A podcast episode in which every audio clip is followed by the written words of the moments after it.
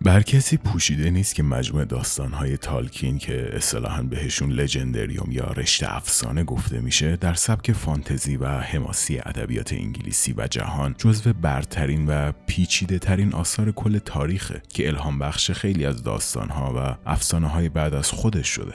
سگانه ارباب حلقه ها بعد از دونکی شد و داستان دو شهر سومین مجموعه کتاب پرفروش دنیا محسوب میشه. البته مسلما کتاب هایی مثل قرآن و انجیل در ابتدای این لیست هستن ولی برای ساده تر شدن مبحث کتاب های دینی رو در نظر نمی‌گیرم. صحبت درباره ارباب حلقه ها و سرزمین میانه موضوعی که ماها و سالها میشه دربارهش صحبت کرد و نوشت.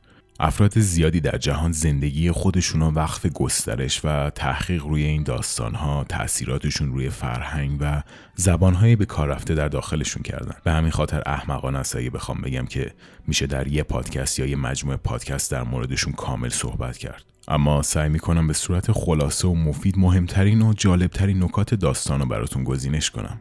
بنابراین اگر مدت ها سوالاتی مثل اینکه گاندولف از کجا اومده یا قدرت های واقعی حلقه چیه رو توی ذهنتون دارید ادامه پادکست رو بشنوید. در ضمن خودتون رو برای شنیدن و به خاطر سپردن یک عالم اسم عجیب و غریب هم آماده کنید. خب بهتر اول به نژادهای مختلف داخل این کتاب اشاره کنم. اول از همه ما نژاد جادوگران رو داریم. اکثر ما توی ذهنمون جادوگران رو به عنوان انسانهایی با قدرتهای جادویی می‌شناسیم اما در ارباب حلقه ها جادوگران یه جور فرشته درجه پایین محسوب میشن و بهشون ایستاری گفته میشه. ما در مجموع پنج تا ایستاری داریم.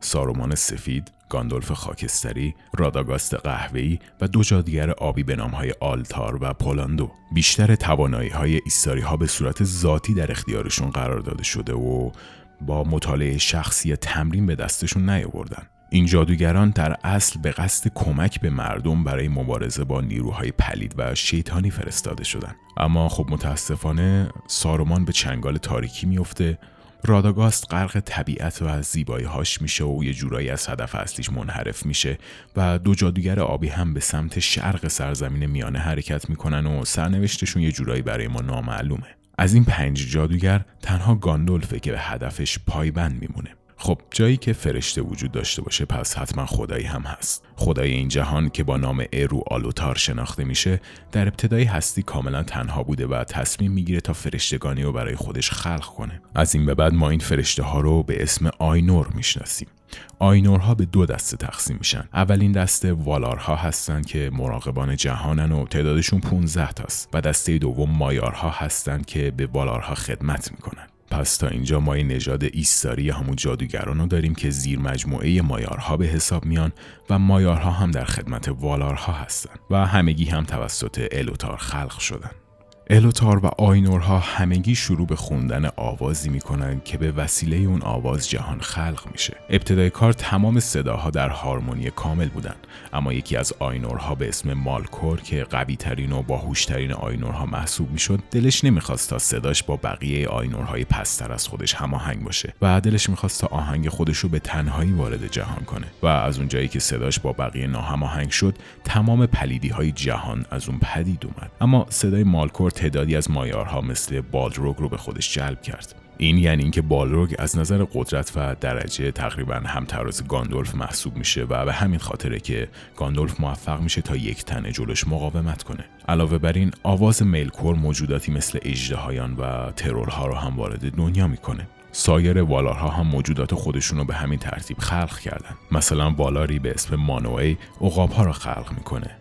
آلوه دورف ها رو خلق می‌کنه و همسرش به اسم یانابا تمام حیوانات، گیاهان و انتها رو به وجود میاره. در حالی که خدا یا همون الوتار خلقت اکثریت موجودات رو به عهده والارها گذاشته بوده خودش به تنهایی دست به کار میشه و انسانها و الفها رو خلق می‌کنه که این باعث میشه تا این دو نژاد نسبت به بقیه خاصتر و برتر بشن. اما از بین این دو نژاد انسانها نژاد محبوب تر الوتار هستن.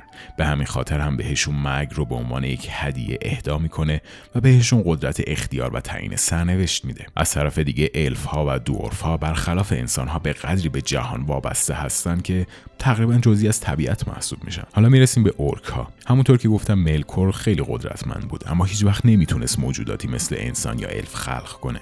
به همین خاطر هم با تقلب تعدادی از انسان ها و الف ها رو به تباهی و سیاهی محض میکشونه و در طول زمان نژاد اورک ها رو خلق می‌کنه. در نهایت ملکور به خاطر تمام اعمال خبیسانه و پستش به عدم ترد میشه و جایگاه خودش رو برای همیشه از دست میده. ماجرای کتاب ارباب حلقه ها سالیان سال بعد از تمام این داستان ها رخ میده و ساورون هم به عنوان ضد قهرمان اصلی این مجموعه کتابه که در اون زمان جزو مایارهای قدرتمند محسوب می شده. در نهایت هم به هابیت ها می‌رسیم با اینکه هابیت ها از لحاظ زندگی زیرزمینی و قد کوتاهشون به دورفا شباهت دارن اما در واقع انسان محسوب میشن خب سگانه ارباب حلقه ها حول محور ساخته شدن حلقه یگانه و نابود شدنش میچرخه. با اینکه نویسنده کتاب یعنی تالکین جهانی فوقالعاده پرجزئیات و مفهومی رو خلق کرده اما بعضی مواقع از گنگ صحبت کردن هم ابایی نداشته. اولین نکته اینه که حلقه یگانه برخلاف اسمش تنها حلقه موجود نیست.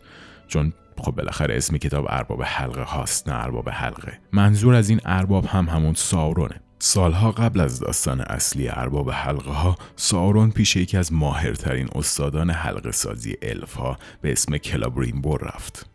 این دو در کنار هم 16 حلقه به نام حلقه های پست خلق کردند. اما کلابرینبور از مهارت و فرمول ساورون به تنهایی استفاده کرد و سه حلقه دیگه ساخت که از این 16 حلقه قدرتمندتر از آب در اومدن. اما چرا کلابرینبور به ساورون و فرمول ساختش اعتماد کرد؟ چون ساورون بهش قول داده بود که این حلقه تمام مشکلات الف ها رو به کلی حل می‌کنه. اما از چه مشکلاتی حرف می‌زنیم؟ فاکتور گذر زمان برای تمام موجودات جهان چه میرا باشند و چه جاودان یکسانه و همین گذر زمان باعث میشه تا به مرور طبیعت و جادوی جهان رو به زوال بره. این مسئله برای الفا که موجوداتی جاودان و وابسته به طبیعت و جادو هستن خیلی خبر بدی محسوب میشه. ساورون فرمول ساخت حلقه ای رو میده که می‌تونه هر آن چیزی که صاحبش از اعماق قلب دوست داره رو حفظ کنه.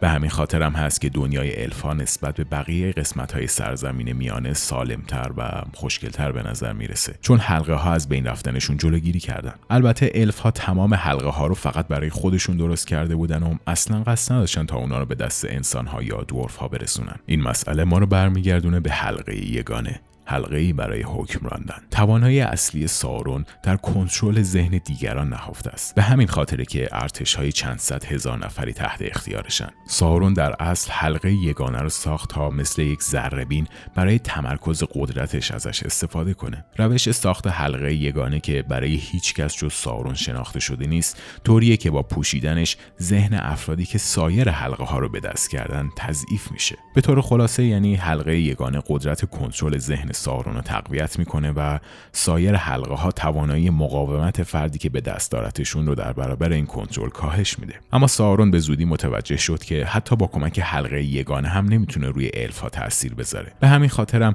کلبریمبور رو می‌گیره و اونقدر شکنجش می‌کنه تا اون 16 حلقه رو بهش بده. اما قبل از اینکه بتونه جای تا حلقه دیگر رو بپرسه کلبریمبور جونش از دست میده. سائورون هفت عدد از این 16 حلقه رو به پادشاهان دورفا هدیه می‌کنه. اما باز متوجه میشه که دورف ها ذهن خیلی ماشینی دارن و توانایی کنترلشون خیلی سخت و تقریبا غیر ممکنه. اما خود حلقه ها هم کار دست دورف دادن. دورف ها عاشق طلا و جواهر هستن و توانایی حلقه ها بهشون کمک کرد تا بیشتر و بیشتر به استخراج طلا و جواهرات با ارزش و جمعآوریشون بپردازن که خب هر جا ثروت و طلای زیادی باشه سر کله ها هم پیدا میشه.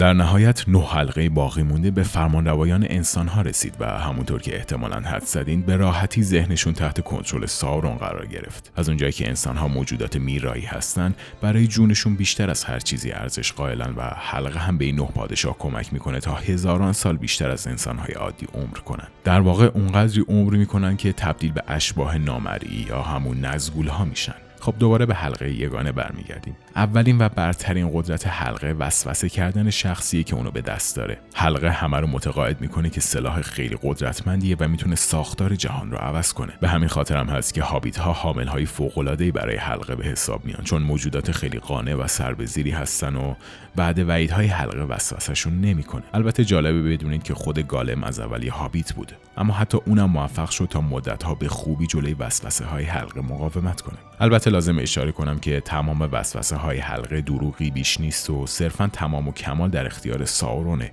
و تمام تلاشش اینه که به دست اربابش برگرده. اینجا به توانایی نامری سازی حلقه می‌رسیم که به نظر تنها توانایی قابل مشاهده حلقه برای افرادی جز ساورونه. درسته که نامری شدن خیلی خوب به نظر میاد اما کسی که در جهان مادی نامری میشه برای سایر موجودات و اشباهی مثل نزگول ها که نامری هستن مثل خورشید میدرخشه. بنابراین اونقدر هم کارآمد نیست. در واقع وجود ساورون اونقدر به حلقه وابسته است که از بین رفتن و نابودیش نابودی سارون رو رقم می‌زنه. اما طراحیش طوری بوده که در صورت نابودی تمام 19 حلقه دیگر رو هم از بین ببره. و این یعنی که در صورت از بین رفتن حلقه یگانه آهسته آهسته تمام الف ها هم از بین میرن سگانه ارباب حلقه ها در واقع پایانی بر دوران حکومت جادو و شروعی بر دوران حکومت انسان ها محسوب میشه. خب امیدوارم تا اینجا خیلی گیج نشده باشید. بهتون توصیه می‌کنم که حتما کتاب های ارباب حلقه ها رو بخونید و یا حداقل فیلم های ساخته شده از روی این کتاب ها رو ببینید.